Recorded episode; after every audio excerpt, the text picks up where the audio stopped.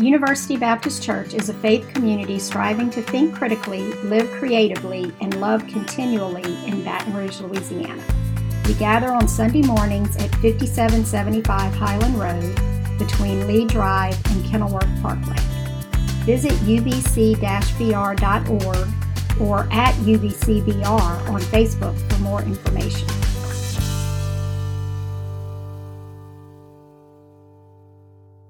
Today, on Easter Sunday, in the country of Sri Lanka, several coordinated bombs ignited in multiple churches and hotels. They believe that at least 140 people were killed and 560 injured in what seems to be a very coordinated terrorist attack. The first wave struck at the heart of the country's minority Christian community during the busiest Easter services at churches in the cities of Colombo, there was no immediate claim for responsibility for these attacks, and Sri Lanka security officials are left searching for what's next.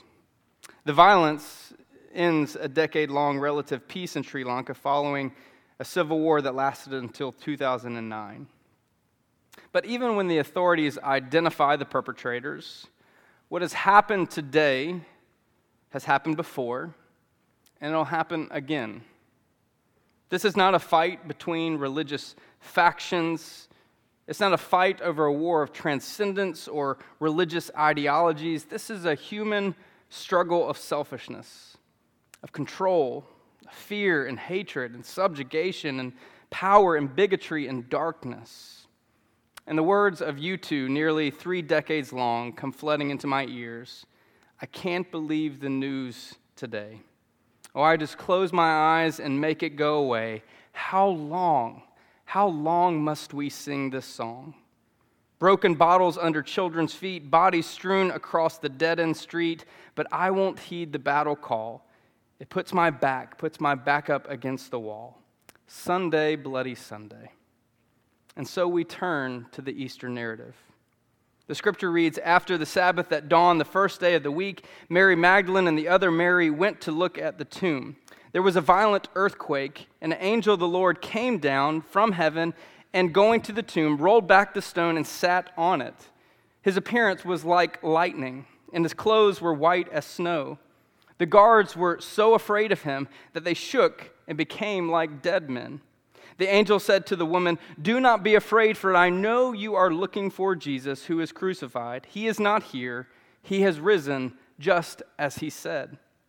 Come and see the place where he lay. Then go quickly and tell his disciples, He has risen from the dead, and he is going ahead of you to Galilee. There you will see him. Now I have told you. So the women hurried off to the tomb, afraid yet filled with joy, and ran to tell the disciples. Suddenly Jesus met them. Greetings, he said. They came to him, clasped his feet, and worshiped him. Then Jesus said to them, Do not be afraid. Go and tell my brothers to go to Galilee. There they will see me. As 1941 was drawing to a close, Europe and Asia were on the brink of utter defeat. The Germans had defeated Eastern Europe. They had France and Spain and Norway and Finland and Africa in their pocket. The only remaining strongholds was England and in the west to Russia. Yet this blitzkrieg was, was terrorizing both of these countries. And so could be said in the Pacific, where the Japanese completely dominated the water and the air. In November of 1941, it seemed that victory was in sight for the Axis powers. But a curious thing happened. The Japanese made a maneuver to secure, secure the South Pacific, and they bombed the United States military base at Pearl Harbor, Hawaii. In Berlin and Tokyo, the Germans and Japanese celebrated the devastation and marked it as a tipping point in their favor. But what the Japanese believed to be a crushing blow of submission and defeat, the Allied forces had a rallying cry. An act of aggression plunged the United States into World War II, and in less than four years, they defeated the Japanese and the Germans and the Italians. What is that catchphrase? Don't count your chickens before they hatch. You see, we were left on Friday with the Sadducees and the Pharisees and the ruling elite counting their chickens before they hatched. They had successfully put an end to this rebel rouser out of Nazareth. Their plot was to have this man arrested, falsely accused, beaten, and killed, and they thought it worked. In fact, they were able to do it in the middle of the night where the mass of his following was unable to hear the news. This Galilean had gone throughout the works. They had punched him, spat upon him, flogged him, whipped him to a bloody pulp, and then sentenced him to death on a cross. Crucifixion were common in the first century. It was a fairly standard punishment for rebels. It was the way that the Romans said to their foe, We rule, and this is what happens to those who revolt. Crucifixion was an unspeakable horror with its victims left on the cross for several days, pecked by the birds and gnawed by the vermin. It was uh, debilitating to face this execution. And it was to warn others. You remember in history where Spartacus rose up, and it said that roughly 6,000 of his followers were crucified along the Appian Way, making more than a cross every 40 yards for 130 miles. Anybody, and especially slaves, walking along this road would see this and remember. And as we discussed last week, Jesus has committed an act of insurrection. This is why Jesus was crucified by the Romans. But it wasn't just a political point in Jesus' day saying that if you defy Rome, this is what happens to you. It was, in fact, Jesus rebelling against their system in which it said Caesar is Lord. As one author put it, in the crucifixion of Jesus, the kingdom of God does fail. It is weak it is crushed with this message of love and peace and justice and truth that the principalities and powers of government and religion, armed with spears and swords and crosses, they unleash their hate and their force and their manipulation and their propaganda. But then morning breaks on Easter. Little did they know that their celebration of crushing this rebel was over. If you haven't learned one thing about me, uh, since birth, I am all things Star Wars. In fact, my children presented me my birthday gift this year, which was a uh, Endor commando hat, uh, Return of the Jedi reference, and some socks that had Darth Vader that said uh, "Greatest Father." Uh, know anything context, he's an awful, awful father. And Disney did me a solid. They released the new Star Wars trailer on my birthday this year.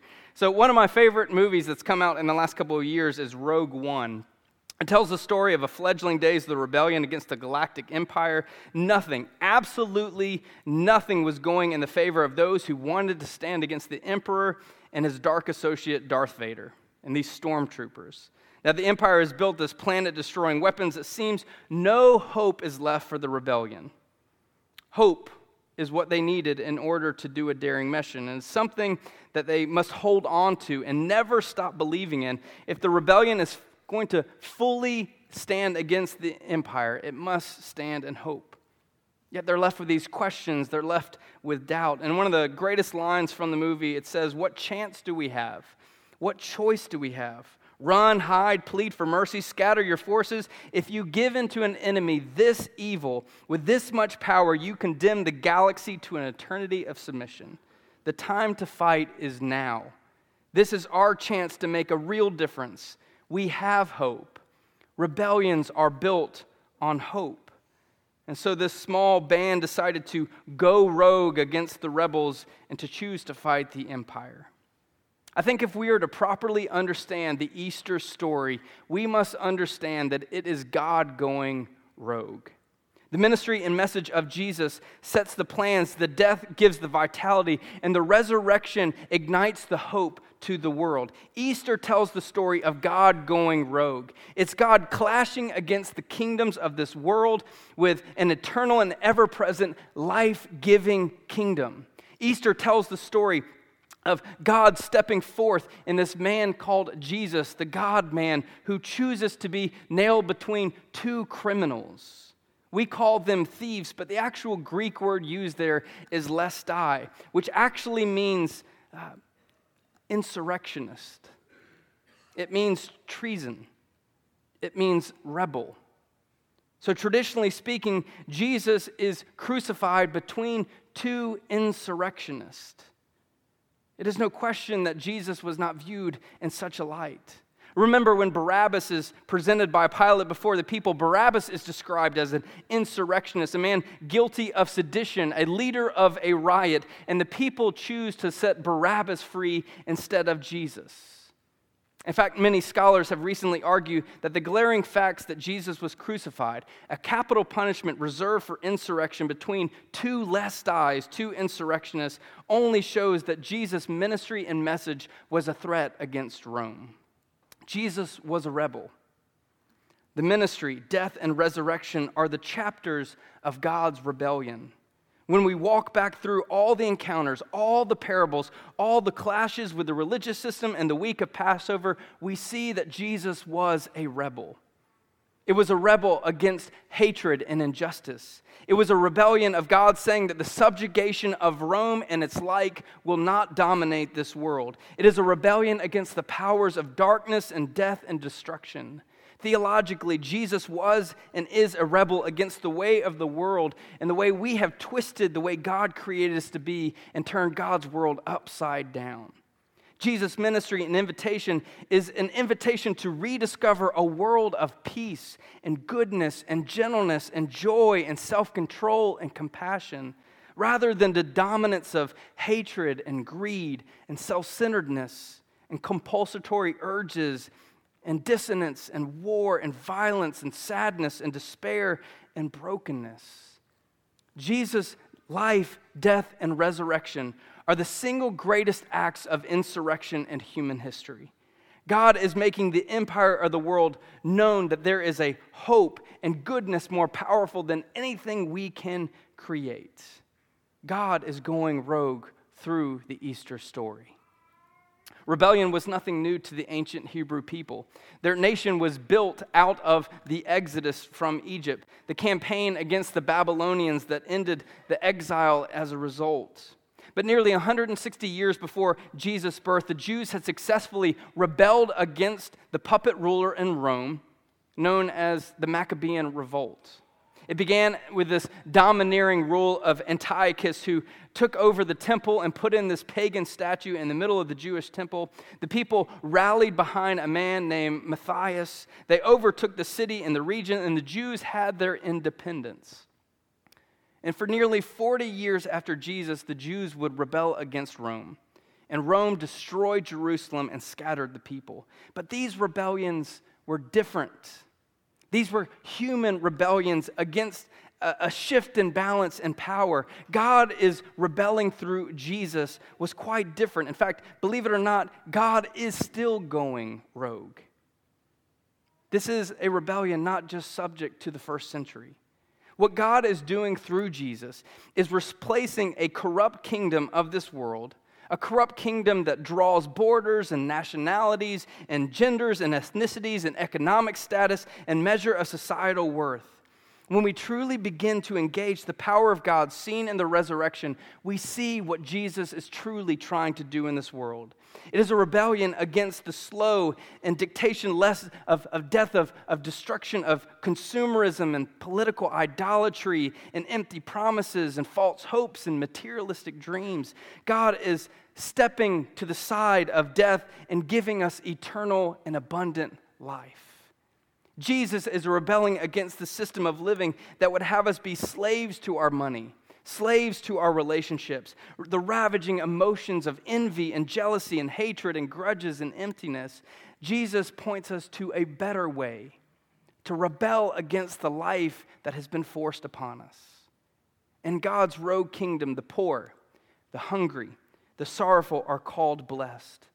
The marginalized, the outcast, and the shunned are said that they inherit the kingdom of God. In Jesus' subversive rebellion, Love overcomes hate, grace overcomes judgment. Physical retaliation is met with compassion. In Jesus' rebellion, serving is done in secret and not for an award. Treasures are not built up in our little plastic kingdoms, but in an eternal kingdom. In Jesus' rebellion, worries are turned into hope, sorrows are turned into joy. In this spirit rogue movement, the poor are given good news. The prisoner are released. The blind are made to see. And the oppressed are set free. God is going rogue against the lie that we cannot be more than what we are. That sin and brokenness should reign in our lives, and that fear cannot be overcome. As one author put it, before Christianity was a rich and powerful religion, before it was associated with buildings and budgets and crusades and colonialism and televangelism, it began as a revolutionary, nonviolent movement promoting the kind of aliveness on the margins of society. And all this is possible through the life, the death, and the resurrection of Jesus. Rebellions are built on hope. So the question of Easter Sunday arises is whether or not we will rebel with God. Easter begs the question will we choose the empire or choose the rebellion? There's always an empire.